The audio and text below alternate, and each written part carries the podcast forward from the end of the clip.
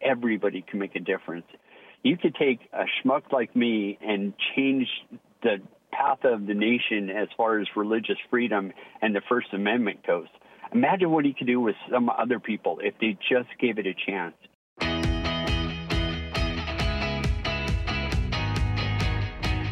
This is the Daily Signal podcast for Monday, October 23rd. I'm Virginia Allen, and that was Coach Joe Kennedy. Coach Kennedy, for those who are not familiar with his story, lost his job at Bremerton High School in Washington State after he refused to stop taking a knee and silent prayer at the end of football games.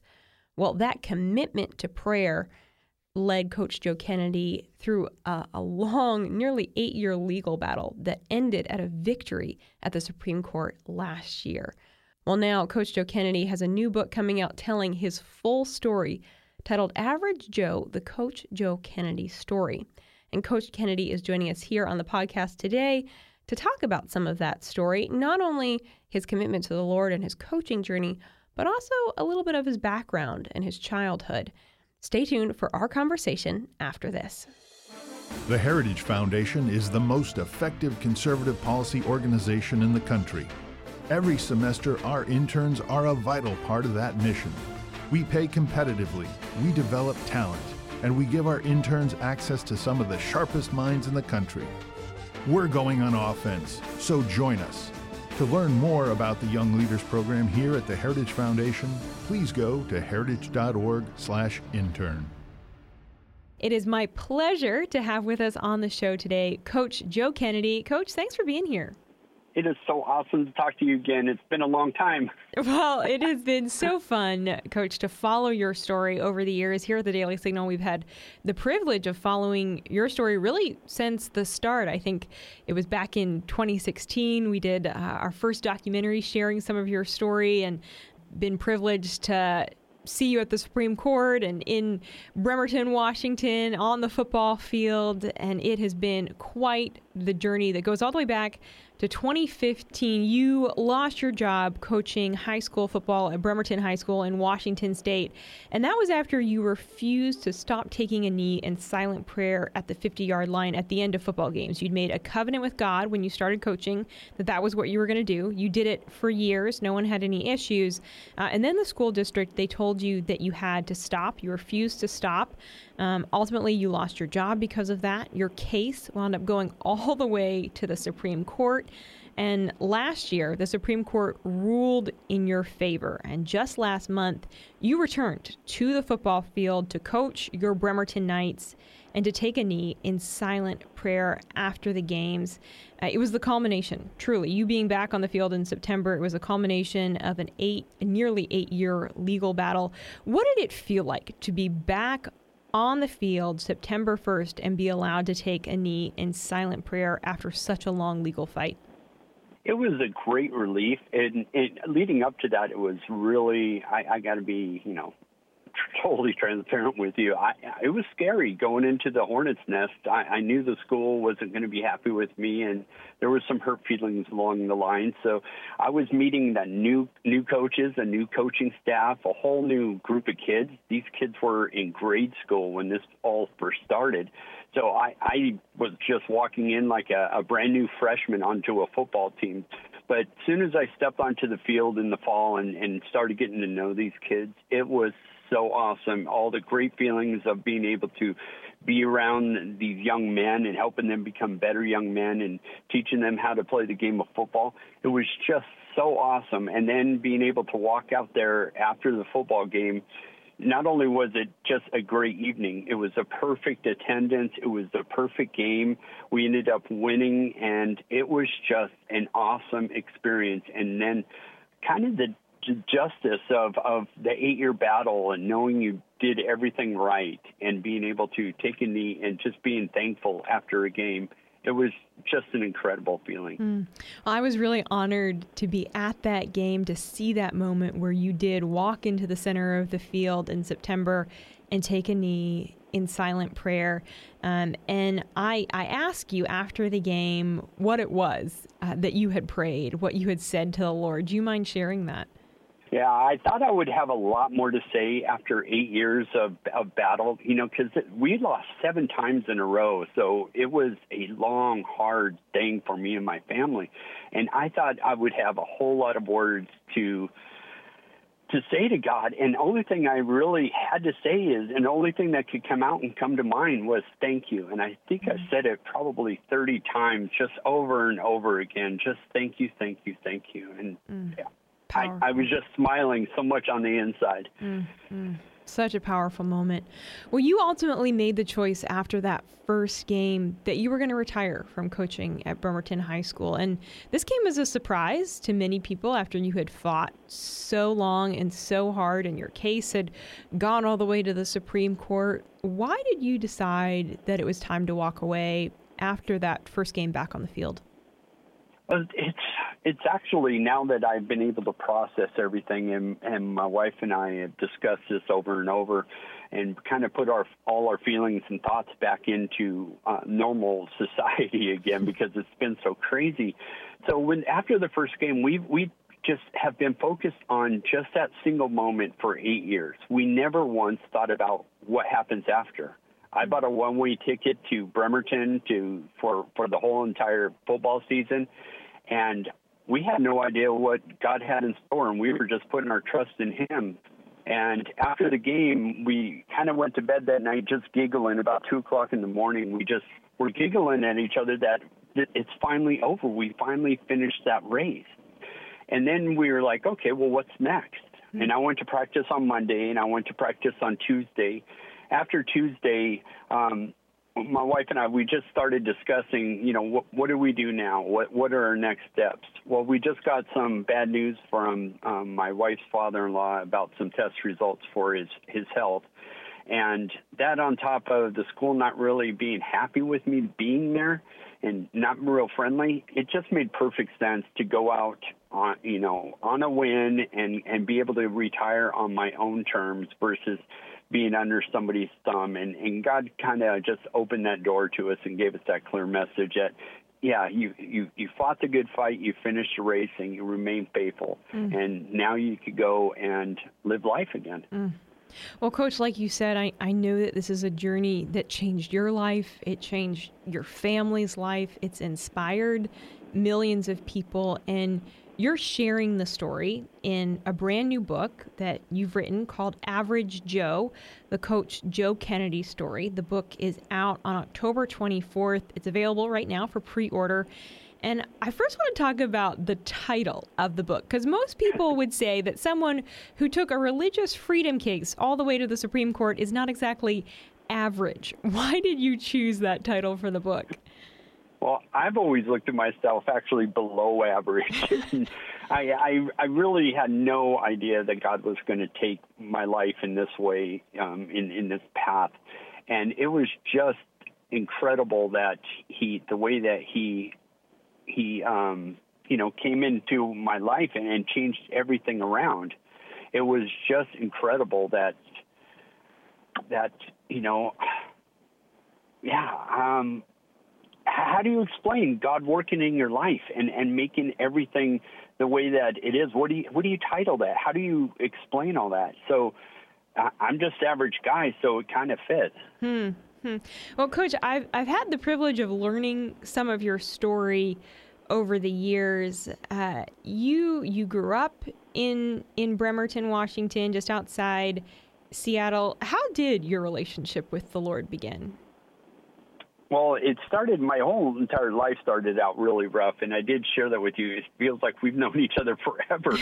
uh, you know, as a, you know, a bad kid and, and in and out of group homes and foster homes. And it was really um, my wife after I got out of the Marine Corps. So we're talking 38 years of life that I went through, um, really not even believing. I, I pretty much was an atheist. And, uh, I was failing in my marriage, and I really needed to fix it. I, I wanted to make this work. I already destroyed two other marriages. I wanted this one to be the one that lasts forever, and only way I could do that is I went to church and I, I just fell onto my knees and just cried out to God and said, you know, hey, if you give me my wife, I'll give you my life. And from that moment on, I never looked back, and I've held true to that. That if I have my if I have my wife and my family and God, we can we can do anything. Mm.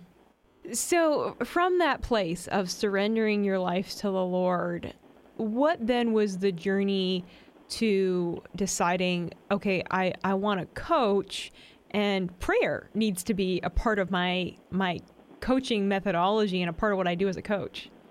Well, originally I never even thought about being a coach. It never even crossed my mind. But God had other plans. He, the athletic director for Bremerton, happened to see me out on a run one day and just approached me because I was wearing a Bremerton shirt. And from that moment on, he was pursuing me. My wife was working at the school, and he kept hitting her up. And she said, "You might need to think about this."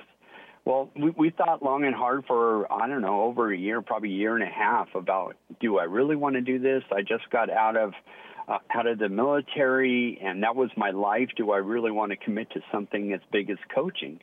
And I, I went to a job interview for it, and on a Friday night, I finally was like, "Oh man, well they offered me the job right after, so I, I, I need to talk about this and pray about this with my wife."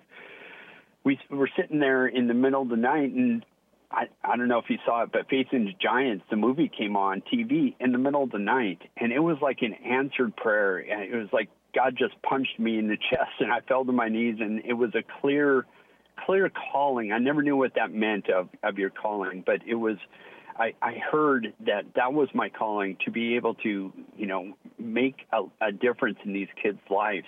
And just like in the movie, I was going to give God the credit after every game, win or lose, right there on the battlefield. Mm. Are you still in touch with any of your players um, that you coached before before this whole legal battle? Oh, of course. Uh, we I've gone to I've gone to graduations. I've seen them have kids. I've been to their um, to actually a couple funerals. I mean, mm-hmm. I've I've been so much involved in their lives. And uh, just uh, two years ago, I flew back up to Washington to perform a ceremony that one of my football players was marrying one of my cheerleaders. So I was honored to be able to be part of that. Mm. Well, Coach, you and your wife are, are living down in Florida now. Floridians, they love their football. Any chance uh, any team down there might convince you to get back on the field and do a little coaching?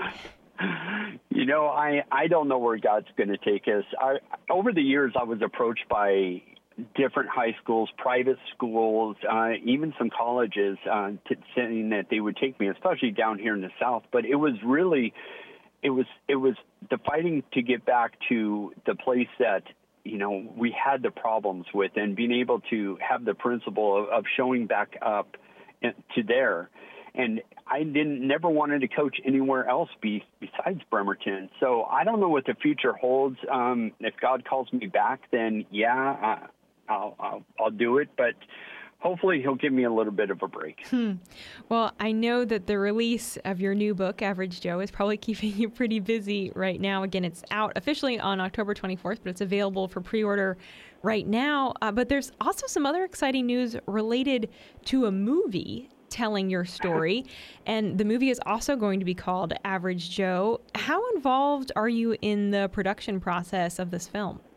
Well, I was fascinated in how, uh, you know, just writing a book was. And after that, well, actually, before the book, we, we had somebody approach us and said, you know, this would make an outstanding movie after they heard the story of my life.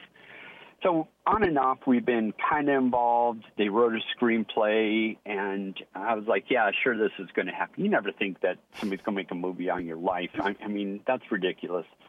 And yeah, sure enough, uh, it's all come to fruition. And today, my wife and I actually drove uh, up here to Louisiana, and we are currently sitting out in the parking lot where it's going to be on set that they're starting to film today. So, really interesting to see how God turns everything around in your life and, and turns it upside down for the for something great. Wow. Well, I mean that that is incredible. Certainly, you're right. Not anything you ever think that there'll be a movie made about your life, but uh, I I've been excited just to to learn a little bit about that process and some of the ideas that they've had behind the movie. And you know, I'm I think so many people have followed your legal case, Coach, but your as as you referenced, um, you know, your your whole story is is powerful, and um, I think a lot of people will be really surprised to learn um, through both your book, through the movie, a little bit more about your childhood, the challenges that you faced as a young adult, your military service. Um, now, as it relates to the movie, do we have any sense on when that might be coming out? Well, they started filming today, and that's in production for probably about a month of shooting. And then they go into editing, which could take up to a year. So it won't be until next year when that comes out. But when it does, uh, I hope you're going to be sitting there with me because I'm going to be really nervous about watching it. well, we will be uh, honored to to have you on again and talk about the movie and that process. But, um, Coach, you know when when people get your book and when they sit down and read it, what is what is your hope for what readers walk away with? I would say uh, for the people that have been the naysayers, and I know that's such a small percentage, but you know how people they, they make their snap judgments. They never do any research. They hear something on the headline news or on Facebook post, and they make a decision on if I was right or wrong. And for them, I want them to read the book and then judge me if I did what was right or wrong. And then for everybody else, the, the vast majority of Americans, this should inspire everybody that everybody can make a difference. If you could take a, a schmuck like me and, and change the path of the nation as far as religious freedom and the First Amendment goes, imagine what he could do with some other people if they just gave it a chance. And there's been so many people that have just been so tired of uh, the government and and waiting for something to happen here and not knowing how to make a change. Well, this is an easy way to do it if you just stand up and you be brave because there's millions of people that will back you up. So hopefully people will be really inspired afterwards and they'll feel like I, I, I am going to make a difference. I am going to go out into into America and make it better. The book is Average Joe, the Coach Joe Kennedy story. It is out and available on October 24th, available wherever books are sold for pre order right now. Coach Kennedy, thank you for your time today, for squeezing us in before you're on set on the first day of filming for the movie. Uh, we really appreciate your time. You are so awesome, and I look forward to seeing you again. And with that, that's going to do it for today's episode. Again, if you want to pick up a copy of Coach Joe Kennedy's book, Average Joe, it's available wherever books are sold. It is available right now for pre order and will officially be out tomorrow, October 24th. Thanks again for being with us today. If you haven't had the chance, make sure that you check out our evening show right here in the same podcast feed, where we keep you up to date on the news of the day. And take a moment to subscribe to the Daily Signal podcast so you never miss out on new episodes. And also, please take a moment to leave us a five star rating and review. We love hearing your feedback. Thanks again for being with us today. Have a great rest of your Monday. We'll see you right back here around 5 p.m. for our Top News Edition. The Daily Signal podcast is brought to you by more than half a million members of the Heritage Foundation. Executive producers are Rob Bluey and Kate Trinko. Producers are Virginia Allen and Samantha Aschieris. Sound design by Lauren Evans, Mark Guiney, and John Popp. To learn more, please visit dailysignal.com.